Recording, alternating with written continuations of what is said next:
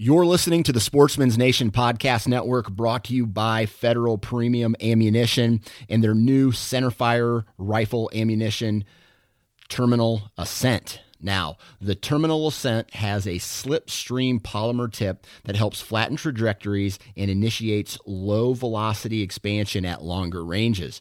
The terminal Ascent gives you match grade long range accuracy in a bonded hunting bullet. And it comes in a variety of cartridges, including the 6.5 Creedmoor, the 280 Ackley Improved, the 28 Nosler, the 7mm Remington Mag 30-06, and the 300 Win Mag. If you want to find more information about the Terminal Ascent, visit federalpremium.com. And while you're there, check out It's Federal Season, the official podcast of Federal Ammunition. Welcome to the Land and Legacy Podcast. We're your hosts, Adam Keith. and Matt Dye. This is your number one resource for all things land. If you're interested in conservation, habitat management, hunting strategy, and rural real estate, this is the podcast for you.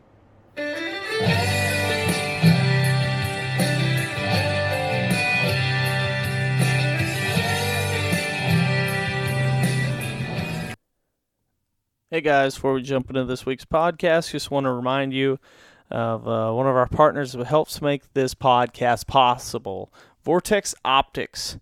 Uh, you guys know we love finding products that are um, quality products that do a great job and have a warranty to back it up. Vortex does that. We've been using these products for several years now, and uh, from everything from binos, spotting scopes, rangefinders, um, and rifle scopes. Shoot, even got a red dot on the AR and, and 22 for plinking around on. So um, they help make this possible. For now, there is a code Legacy20. You can get 20% off of all Vortex apparel in the store. So anything uh, in the Vortex shop that's uh, in the wear category, go check it out. You can support us by using the promo code Legacy20 vortexoptics.com. All right, guys, welcome back. Adam here. Matt's here, And uh, driving on the road. yeah, so if you hear background noise, Matt's on his way to. You're in Virginia right now, I'm assuming, Yes, and yes, you're I landed. consulting in. Where are you at tomorrow? Tomorrow I'll be on kind of the western side of the state, um, in the Shenandoah Valley. Then the next day I'll be complete change, uh, but southern Maryland, kind of along the Chesapeake Bay.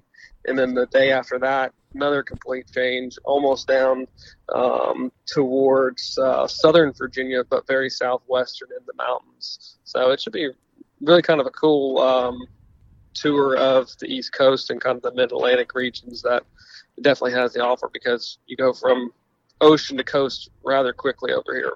Mm. What's the weather looking like? Actually, not terrible. First part of the week's a little warmer, but then I think I saw low 70s later in the week. I'm like, all right, I can handle that. Yeah, I think I think uh, one day later this week is supposed to be 76 as a high.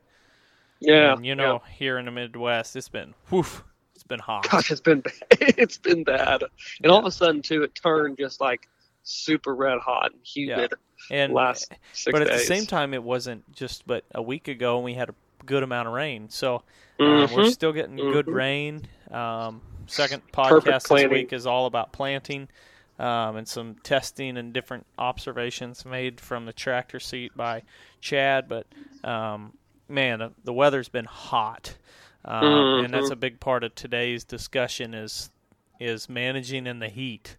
Um, man, uh, we don't. I, I don't think it gets talked about a lot. Um, probably seems like a lot more people are whitetail oriented north or Midwest, so the heat isn't really a huge factor. Um, but so you're headed to Virginia and Maryland, and I just got back Friday. We're recording Yep. Sunday night. Um, I got back on Friday from a trip in Texas. Um, so you Ouch. talk heat. yeah, one day I got in the Yeah. truck finishing up as 98. Um, uh-huh. and it's I mean it was June fifth. Right. June fifth. the first frost Yep. doesn't hit till probably early to mid November down there. So sure thing. Yep. you know you're going June, a July, lot of this August, left. September, October, five months of some heat. And I was- oh, I was in Texas the week before you a year ago to date, basically. So like it was like Memorial Day weekend last year I was in Texas. And it was hot. It was very, very hot. Um and it was just like, yeah, they have so much more of summer left and that's that's not fun. but it's one of those time frames from the wildlife or land manager side of things you you you can almost get like complacent and say, look at all this green vegetation. I've got everything I need. Everything's growing. Deer are just, you know, I got fawns everywhere. I'm seeing them on camera. I got bucks. Their antlers are growing, and it's almost just like a kind of a cruise control time frame. But but oftentimes, you know, around around our area, 2012, and everyone talks about 2012 being a bad drought and like how things just drastically changed. Um, but again, any good property, any good land manager manages for the rough times, the tough times. And you kind of always have to be prepared for those times, and your property and habitat does too. So that's kind of this week, yes, getting properties set up. for sure. You know, and I think it you could fall victim to the grass is always greener. Um, Right. just talking with people, um, various landowners, clients, friends of ours, and it seems like the guys down south talk about, "Woof, I just there's no way I I don't think I could endure a winter up north," and then the Yeah. people up north say, "Ugh, I just couldn't stand the heat of the summer." And Right. it's like you think about how it's almost like their mind focuses on the severity of what the other guy has to endure or the other the other deer population has to endure. But I'm going to tell you right now, if I'm down south, the summer heat is brutal on a lot of wildlife, especially when we're talking whitetail deer. Um, and, Yeah. and and the purpose of this podcast has always been try to uh, help landowners and help land enthusiasts improve their property um, to where they can get maximum potential and maximum production out of their farm. And if you're not, if you're down south, um, and you go anywhere, if you're down south and you look anywhere late summer or even just summertime, you have to focus in on going, this is my biggest stress period. This is when my deer, since we'll focus on deer on this podcast, this is when they need me most. And if you're not managing, if you're if your management throughout the the 12 months of the year isn't somehow trying to lower that stress period and improve your deer herd by making sure their stress levels stay lower, then they may be on a county away or the property away, then you're miss you have a major kink in your armor. you know, you, you see that a lot with whitetails. Obviously, bachelor groups are forming or, or already have formed, right? And so you can get, it's very common to see 10, 12 bucks in one group. And sometimes properties, they just don't summer well. And there's not bucks on them. And then all of a sudden they just creep back in, they show back up. If that's you, that's probably a good sign that you don't have good, adequate summer food resources as well as thermal cover that we're, that we're going to be talking about. But you know, that's one of those signs of, hey, I'm missing something on my property. If if you experience that pretty often, Absolutely. Uh, I, I think it could be, you know, if you go up north, you think about the biggest stress period is late winter, early spring. And if your deer herd leaves you during those months, hello, that means you don't have a lot of value on your farm. So that's what you shoot mm-hmm. for. Down south, it's the exact opposite, but except for the summer months.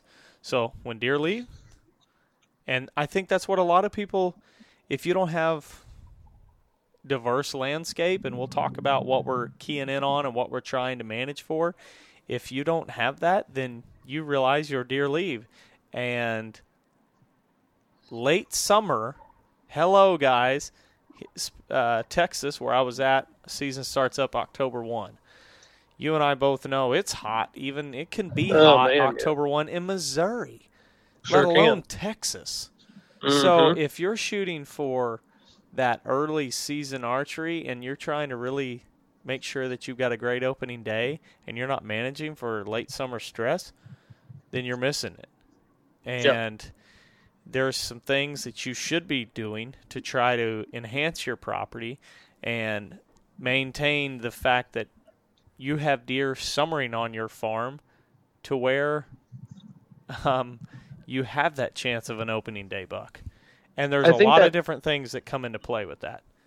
yeah, that transition of going from from summer to fall is super important, just just from a vegetation standpoint. But obviously, that has a strong correlation with with wildlife activity. But if you're managing a lot of early successional habitat on your farm, which is extremely positive, if there's a window in which it can be a little bit less desirable, may be during that late summer time frame because a lot of the annual species are then going into seed production and therefore they're not nearly as palatable. They're very dry, very heavy lignin content. And so the forage palatability is, is just not there. So really it's just lots and lots of cover, but if it's in a big field, it might be bright open sun. So so then it's not nearly as good all those acres just in that small window, but then quickly turns good in the fall. So so what I think I think it's important to go over what are the things that we're looking for during the summer? What what do we want to be able to manage for? What do those areas look like? How can we do that? How can we make great summertime thermal cover? Absolutely. Um, if we're talking late summer thermal cover, um, as soon as I think as soon as you say thermal cover, a lot of our heads go to evergreens. Um, Just straight straight winter, really. Yeah. Yeah. it's like, well, up north we need thermal cover, so you go into evergreens. Um, and yes, that's that is an option, but I think if anybody's driven through Oklahoma and Texas and Nebraska and Kansas, you'll notice that the native evergreens to that region are very aggressive. Um, And we're Mhm. talking eastern red cedar. especially especially in the grassland. Yes. Especially in the grassland.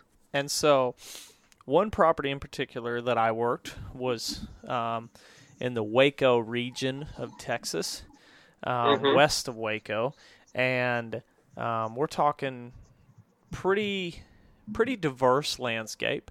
Um, but a but a decent amount of the farm was a grassland component. Um, Nice. looks similar would look similar to our Ozark region glades. Very shallow soil, very rocky, prickly pear cactus dotted around, little blue Sure. stem being a big component of it. Um, couple types of grama or Uh huh. Grama, um, going in with some regional um, pronunciations there. Um, but uh, and then your various wildflowers, um, and then dotted through some native shrubs, uh, particularly sumac varieties. Um, Mhm. and unfortunately, um, those grassland areas have been overtaken with eastern red cedar over the last probably 30 years, and so thick that it would be almost uh, hard to navigate through it um, in places because, as you know, and many people can picture a uh, Christmas tree and how it starts green at the base and it goes all the way up to the top. Now, if you get into more th- uh, thicker growing, denser eastern red cedar pockets, even pines, you'll notice that the lower branches start to perform self pruning and don't carry nutrients to those because they're trying to focus on upward growth. And so the that's when you start getting those thin stands where you can almost see through cedar trees or pine trees, um, Yep. and that that is not occurring in many places. It's like that perfect recipe where there's just enough spacing to keep the evergreen needles all the way to the all the way to the uh, ground. um, but spaced close enough that they make it very hard to walk through. Um, and and so kind of the question would come up, and I know people are probably listening, going, "Okay, well, why is that not good thermal cover?" And anyone because, because there there would be sh- unless it's high It's- noon. there's There's some shade. shade component, right? There's almost always shade under theirs. hmm And I think anyone who's walked in the South during the summer, during the heat, knows that down there, heat doesn't just come from above, but it also comes up. Um, it's everywhere, and reflecting off of it- rocks. it- rocks hold a lot of heat. oh, so hot. And heat. if you were to um, go out and, and look under this, and this has always been one of my biggest complaints with eastern red cedar monocultures is yes, they may provide some cover, but they do not provide much forage value at all. Mhm. And so even if a deer was bedded in these cedars out in this open area or out in this area that should be open, they have to travel a pretty good ways to find quality forage. And that would be the riparian area. Um, and some of these other diverse landscapes that he has that are lower land um, than than this place. So there's not any quality forage there anyway, and so or not much, and so even though you may say there's shade with the eastern red cedar, there's not much forage. So then they have to travel a good ways to find it. So therefore, they're not bedding there anyway. Well, and two, there, there's there's shade, but I know we'll talk about it more. In some other types of features that you can be um, manipulating from a habitat standpoint. But but when we talk about thermal cover in the summertime, it's not just about sun. It's not just about shade, but it's all, also about breeze. Yeah. the sun, the wind is super important to help regulate and keep a consistent breeze through areas that will help reduce the ambient temperature and just the stagnant air that's occurring there. So And I think it's super important to, to kind of keep that in mind when you're talking about managing for thermal cover in the summer. absolutely Cedars don't do it. No. they you, if, out if you let that happen. if you've taken a family vacation to the beach, do you go out in the beach and pop up a four-walled canvas tent and sit in the middle in the shade? No, you're sui- suicidal. Or do you go down and you take an umbrella and you stick it in the sand so you're in the shade but you still have the the breeze blowing? That's what everybody Key, does. keyword keyword umbrella.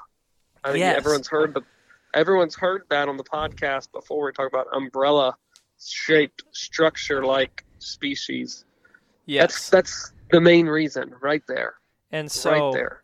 there's times where a wind block is is good, but when we're talking looking for a cool down thermal cover for summertime where we're trying to stay cool, we want an umbrella effect with a breeze underneath, and you don't get that with dense eastern red cedar. Um, No. What you, because if your eastern red cedar is so thick that the there's no needles coming down, you have a very big area of eastern red cedar um, that's very dense, and so you can achieve the goals of an umbrella effect much better with a shrubby thicket of sumac. Um, Yes. and and that's like you think about a, a plant that's growing almost like a telephone pole type straight up or kind of out in a colony to where there's not a whole lot of lower branches but there's a whole lot of leaves up top and so therefore you get exactly that they can lay underneath it breeze can blow through it and they can still be in the shade and Absolutely. that is being choked out up there um, across that farm, um, Mhm. and specifically um, out in that grassy area. And therefore, if so, here's what we're doing. Here's kind of the idea: thin the cedars, cut the cedars, so we enhance some of these other um, annual or not annual, some of these native species. Um, there will be annuals when we cut with the disturbance, but over time it'll be more of a diverse landscape. Um, the sumac can provide great woody browse, so deer aren't going to bed in that area during the summer. Probably regardless, if we took it and we made it a native landscape, they're not going to bed in there very often because it's still hot. It's still a glade. It's still a dry site. Yeah. But at least there's going to be more forage available through the early spring and before it gets hot and there's going to be more forage available in late winter because we now have more sumac or woody browse. Um, and so there's just a whole lot of other plants growing so we get more time um, and you eh, more time for deer to spend in that site which takes the pressure off of the riparian area that they're going to spend a good amount of the mm-hmm. summertime down there. That makes sense, Yeah. and, I, and hopefully people caught that. Is we're trying to send deer up to the grassy areas during the late winter, early spring to take pressure off of those plants down in the riparian area and give them time to grow. So when the deer shift back down in the heat, there's still plenty of forage available and cover. Yeah, yeah, that's why again diversity is super key to be able to not um, not stress out the vegetation that you're needing for more critical times out of the year. You really have to balance those times and and the kind of way out of property uh, for sure. Almost put deer, stash deer, improve habitat so they spend and utilize again, make it more usable space across property. Um, it, it, that that's a case in point right there. Exactly why you need to do that. But one of the other things I think you know down down in Texas that you certainly see, um, and I, I'm not obviously I was not there on that property, but did it have at all you know shorter maybe blackjacks or post oaks or even live oaks? Or, or probably had a little bit of mesquite, which isn't ideal, but a lot of those trees, the further south you go, they're not nearly as tall, and so even if you can manipulate and have a semi savanna feel, you still have sun, but you also have shade. And and those trees are so much shorter down there that with a wide enough canopy, you know, a deer can stay bedded in the shade, move around, kind of chase the shade that day under one specific tree because it's so close to the ground. And um, then there's food right there available as as well. I don't know if that farm specifically had that, but if you're in that region, those types of um, plant communities also provide that. Absolutely, and and certainly that's the case. You go down in this part of Texas, and trees grow more out than they do up.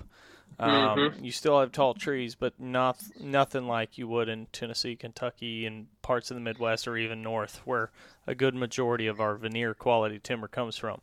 Um, Yeah, it's I mean it's night and day. Those Yeah. people in West Virginia and and Kentucky, Tennessee, they probably if you've never spent time down there, you have no idea what it's like. But we're talking like the tops of trees at, at 30 feet, yeah. 35 feet, and so there's a lot of shade when you have a very full canopy um, below that line. So um, much different world. So your management has to be much different down there to compensate for that. Yep. And so a lot of um, a lot of those riparian areas that we're discussing, um, specifically the ones that I saw on on this farm was um, once again closed canopy, and I'm going to say that in a very uh, not to say it's bad because we do want some of Oh, this wow. shade tolerant areas. What are you seeing? I just saw a beautiful red fox run across the road. Oh, that's I don't get to see those that often. Um, back back in Missouri, they're there, but that was a beautiful one. Um, and so, you know, um, I- I'll kind of paint a picture of what this riparian area looked like. It was it was a lot of post oak, a few scattered live oaks, but Mhm. um, a lot of cedar elm, um, and a lot of uh, eastern red cedar, and um, so your kind of crop trees were post oaks, live oaks, even a few um, a few elms were the the crop tree, but then the understory was either mainly um, cedar elm and eastern red cedar. and it was kind of one of those where it's like, man, we need we need more vegetation. When we're talking plant communities that we need down here, we're needing species that are kind of adapted to moist soils. Um, giant ragweed, jewelweed, pokeweed, um, even some blackberry brambles, and and one good thing was there was a lot of um, greenbrier, but unfortunately, that greenbrier growing in a closed canopy forest was growing straight up tree trunks, trying to get up in a canopy to get some sunlight. And uh, so, you know, with some thinning of the cedar elm and also the eastern red cedar, thinning out the junkier oaks, the trees that are showing some signs of stress anyway, and allowing some sunlight to come in so we can get some uh, vegetation to grow um, and also, it may be in the form of some other shrubs to where we still have shade, but we have more forage available. And uh, you know, as as as um, plants grow and time ticks, there's going to be need to be a disturbance to try to encourage some more early successional plants. So there might be some dormant season disking to try to promote those, uh, specifically giant ragweed. Um, and you know because you hear mixed reviews on giant ragweed, um, but man, we found some farms where it gets hammered. Lots of food value, in my opinion, to giant ragweed, and it's one of those ones where if you you really want it because it grows very rapidly, has a fantastic structure, I think, to it. Um, and, and, it can be found in, in, a wide variety of different sites, and uh, from semi semi moist to very very moist and damp, and it doesn't require an incredible amount of sunlight to be able to grow. And when when you're talking about the closed canopy that you mentioned, people probably have heard us off bash or, or, or not be huge fans of it. But again, this is something that you have you have to have in very dry, arid climates. We're not talking something that has to be comprised or take a lot of the farm itself. However, you you really do need it. If that if that if it's bottomland area, you really should consider having some areas that are more heavily um, canopied. That that is going sure. to bring you a lot of value. And you think about that summertime frame. We're talking May all the way through October, it's going to be very hot. I mean, it's going to be very warm, and, and that's a long portion of the year that you should be managing for and can manage for with having some denser areas where there is water flowing or or there's a spring, something to that extent. Um, that's extremely desirable. You want to talk about a time for beavers? Yeah, yeah. I mean, I was walking through some of these farms, just going, man if we could get beavers here and slow down the flow of some of these creeks to where we hold the water here in pools to where I mean a lot of uh, there's some really cool stuff with uh, with with beavers and how they've helped hold water and raise um, water tables in specific sites that they're colonizing. Um, and I was just like, man, this would be really cool to see beavers come in here, and all that water that gets almost like a toilet effect, flushed and down the pipe it goes, it would actually stay here. And mm-hmm. uh, but you know that's that's down the road, I guess. Um, but yeah, you know, and not to cut this short, but I know Matt's on the road and he's getting ready to go back home, so. Um, just keeping in mind the fact of IDing your stress period for wherever mm-hmm. you're at in the country. Um, and and it could be, you know, before before we go, I do want to mention one more thing about the stress period too. Is if you have limited um, supplies of whatever it is, food or cover, and you have high deer numbers, that's when you're going to see loner type mature bucks that we all probably focus a lot of our thinking on go somewhere else because you're going to have doe groups and family groups residing on your farm, if that's what's there, uh, if you have the resources there to where you're not only managing stress levels from limited food, but you're also managing stress levels of deer populations. Mm-hmm. And I think before we do go, I, I, think it's definitely important to mention, well, guys, what if I don't have bottomland? What if I don't have the ability to manage for that? Um, but I, but it still gets hot in my area. You know, not every farm is, has has those water resources. If you have north slopes, focus yeah. on north slopes get some get some certainly some shade on the north slope get um, the ability for for shrubs to come back on a north slope or for air currents to move through on that north slope uh, routinely you'll see more bedding more preferred bedding but um, or or if you if you're on a point you're, you're in higher elevations and there's there's large points that jut out where maybe it's it gets three different types of winds really really well um, I would make those areas much more um, thicker and denser, offering the, the shade. But then three out of four of the winds, you're covered. You got a breeze coming across it. they're sitting on a high spot. So um, there's a lots of different ways to to consider managing for that type of cover, but you you have to consider it. You can't you can't overlook it during during the summer time frame at all. For sure. Awesome. Well, Matt, safe travels. Appreciate We're going to be out there. I fly out Tuesday, yep. so it's going to be a fun, fun week. yeah. Of consulting. You'll be. You'll be I'll be yeah, joining be you somewhat east. east. Yeah, Ohio. Yeah, you'll be in Ohio. Two uh, two different portions of Ohio. Swear one and, of us uh, might as well move. One of us might as well move to Ohio as much time as we spend in that state. We, we do spend a lot a lot of time. It's a it's a good state, um, but it, it's always funny because a lot of people in the east are like, "Oh, I'm going to the Midwest, going to Ohio."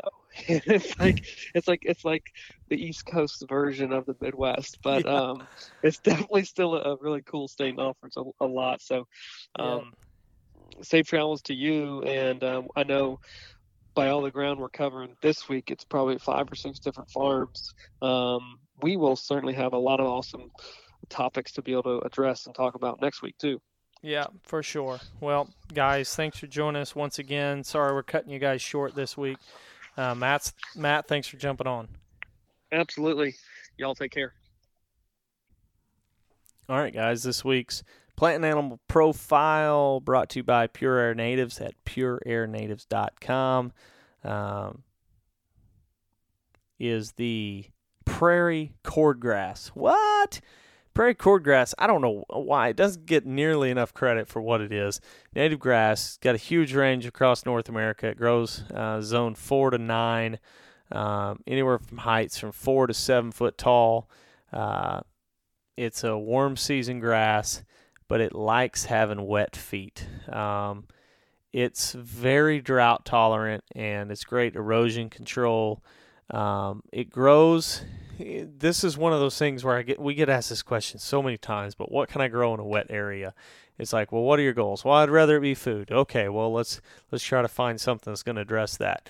Uh, but also, um, if it's it's a wet area and I'd really like to have better cover, prairie cordgrass is probably, unless you're way down south, um, which I've got a plant for that. But this week is about prairie cordgrass, and prairie cordgrass could be a great answer for having adequate cover in a wet area.